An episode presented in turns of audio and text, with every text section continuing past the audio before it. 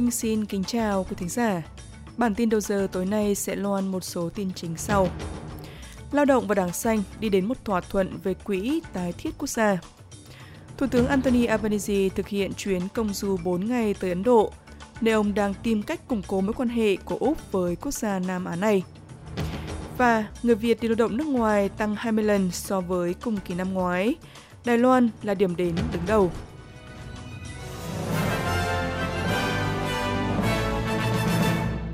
Sau đây là nội dung chi tiết, thưa quý vị.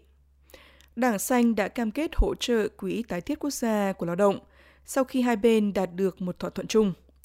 Sự ủng hộ của Đảng Xanh có nghĩa là chính phủ liên bang đã giành được số phiếu cần thiết cho quỹ trị giá 15 tỷ đô la. Chính phủ đã đồng ý với một số sửa đổi, theo đó sẽ ngăn quỹ được sử dụng cho các dự án than và khí đốt hoặc khai thác gỗ rừng nguyên sinh. Nó sẽ cung cấp vốn cho các lĩnh vực như công nghệ, giao thông và năng lượng tái tạo để thúc đẩy sản xuất tại Úc. Lãnh đạo Đảng Xanh Adam Band nói rằng đó là một chiến thắng to lớn cho khí hậu, việc làm và nền kinh tế. Than và khí đốt là nguyên nhân chính của khủng hoảng khí hậu. Khí đốt cũng bẩn như than đá vậy, và bạn không thể dập lửa khi tiếp tục đổ xăng vào nó.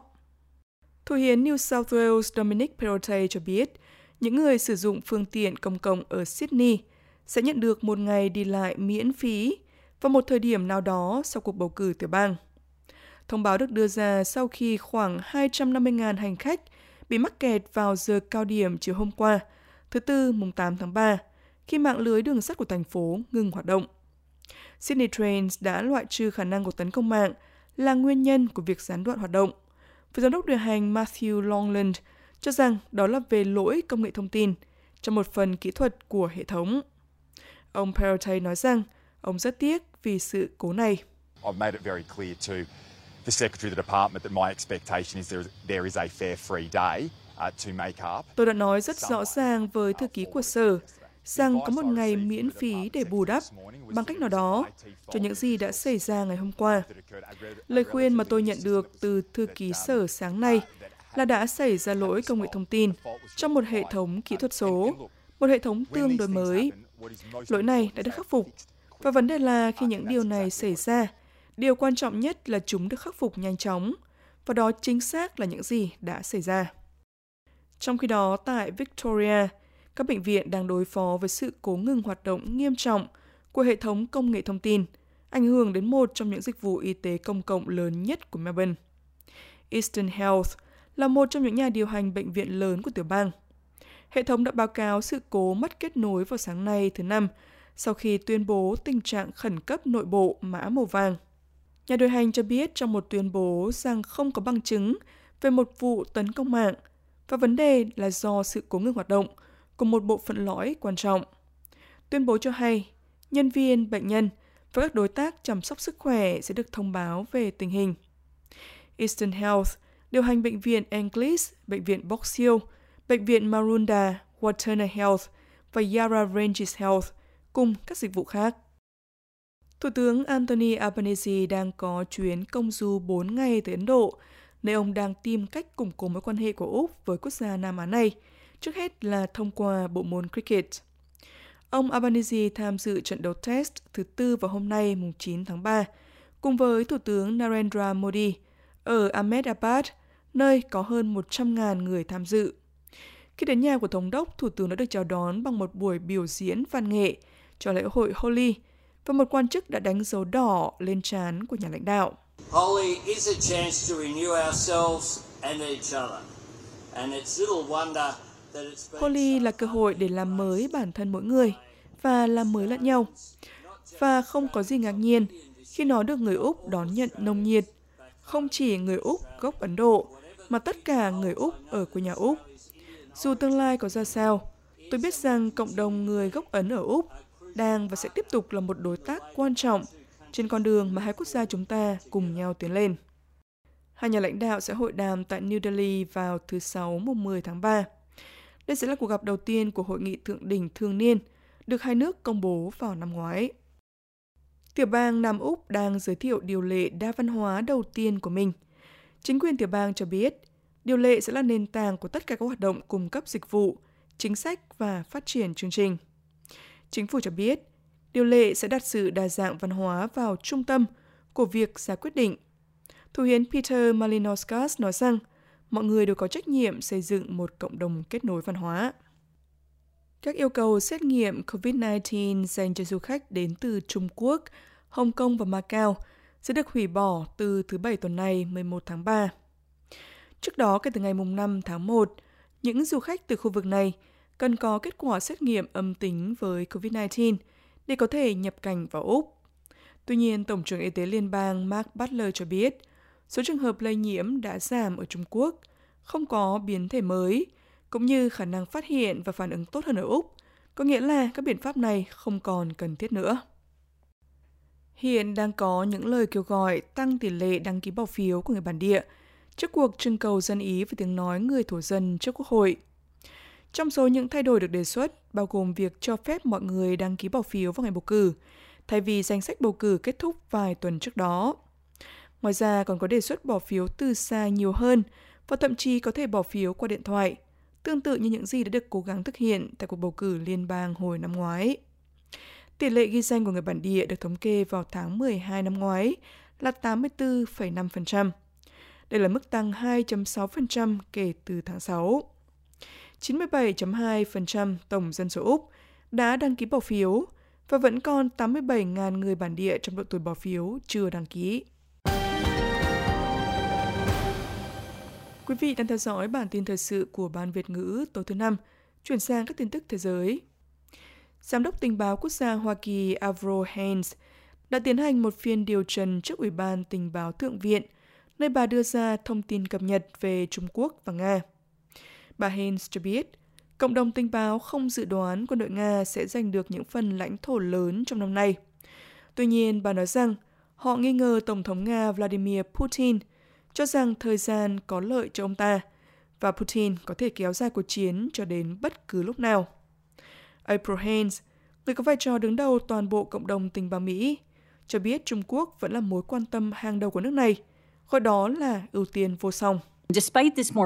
Bất chấp điều này, chúng tôi đánh giá rằng Bắc Kinh vẫn tin rằng họ được hưởng lợi nhiều nhất bằng cách ngăn chặn sự gia tăng căng thẳng và bằng cách duy trì sự ổn định trong mối quan hệ của họ với Hoa Kỳ.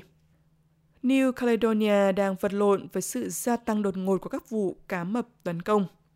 Một vụ tấn công vào cuối tháng 1 đã gây ra thương tích nghiêm trọng và một vụ khác vào tháng trước khiến một du khách người Úc thiệt mạng.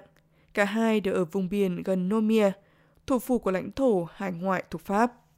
Hoạt động bơi lội đã bị cấm trong khu vực và chính quyền thành phố đang dùng đến biện pháp bắn cá mập. Đến nay, 18 con cá mập đã bị giết chết, một con trong đó được tìm thấy với xác người ở bên trong. Bộ phận tiếng Pháp của Liên minh Bảo tồn Thiên nhiên Quốc tế đã lên tiếng phản đối việc bắn cá mập, nói rằng nó không hiệu quả và sẽ gây ra các vấn đề môi trường khác.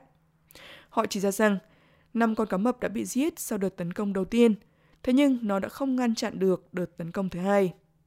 Thị trưởng Nomia Sonia Lagarde cho biết, bà không có giải pháp nào khác và những vụ cá mập tấn công vẫn chưa giải thích được. Được biết, vào trước năm 2000, các vụ tấn công của cá mập rất hiếm Thế nhưng kể từ năm 2010 trở lại đây, những vụ tấn công đã trở nên thường xuyên hơn. Chuyển sang tin tức về Việt Nam. Gần 15.000 lao động Việt Nam đã đến Đài Loan trong 2 tháng đầu năm 2023, chiếm một nửa trong tổng số gần 30.000 công nhân Việt Nam đi làm việc ở nước ngoài. Đây là con số cao gấp hơn 20 lần so với cùng kỳ năm ngoái. Đài VOA tiếng Việt có thêm chi tiết. Theo thống kê của chính phủ Việt Nam, trong 2 tháng đầu năm 2023, Đài Loan là thị trường lớn nhất của người lao động Việt Nam nhập cư với 14.609 người đến Đài Loan, tiếp theo là Nhật Bản với hơn 12.000 người. Bộ Lao động Thương binh và Xã hội Việt Nam dự kiến lượng công nhân xuất khẩu sẽ tăng từ 110.000 đến 120.000 người trong năm nay. Nhưng chỉ trong 2 tháng đầu năm, tổng số người lao động Việt Nam đi làm việc ở nước ngoài đã là hơn 28.000 người, đạt gần 26% so với kế hoạch năm 2023.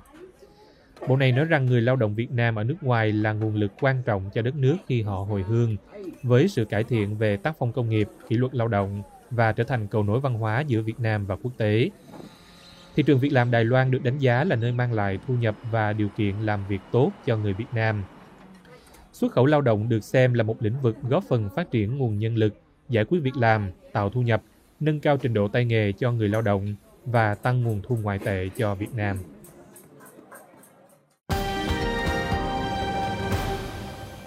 Và đến với thể thao và trong bộ môn bóng đá.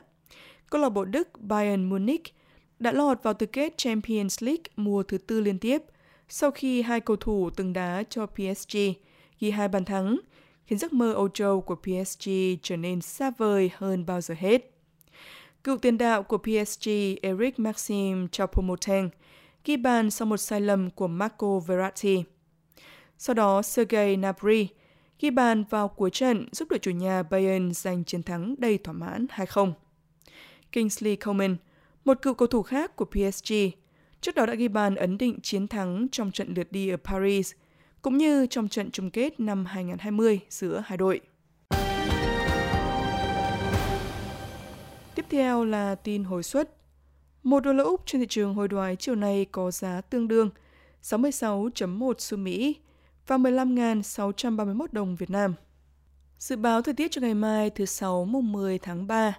Perth trời nắng 16 đến 27 độ, Adelaide nắng 12-26, Melbourne mây rải rác 13 đến 24 độ, Hobart thời tiết tương tự 13-22. Canberra đêm lạnh, ngày nắng đẹp 6 đến 26 độ. Wollongong, Sydney và Newcastle trời mây rải rác. Wollongong và Sydney 17 đến 27 độ. Newcastle 19 29. Brisbane trời mưa rào 22 đến 28. Cairns trời nắng 24 32 và Darwin mây rải rác 25 đến 32 độ.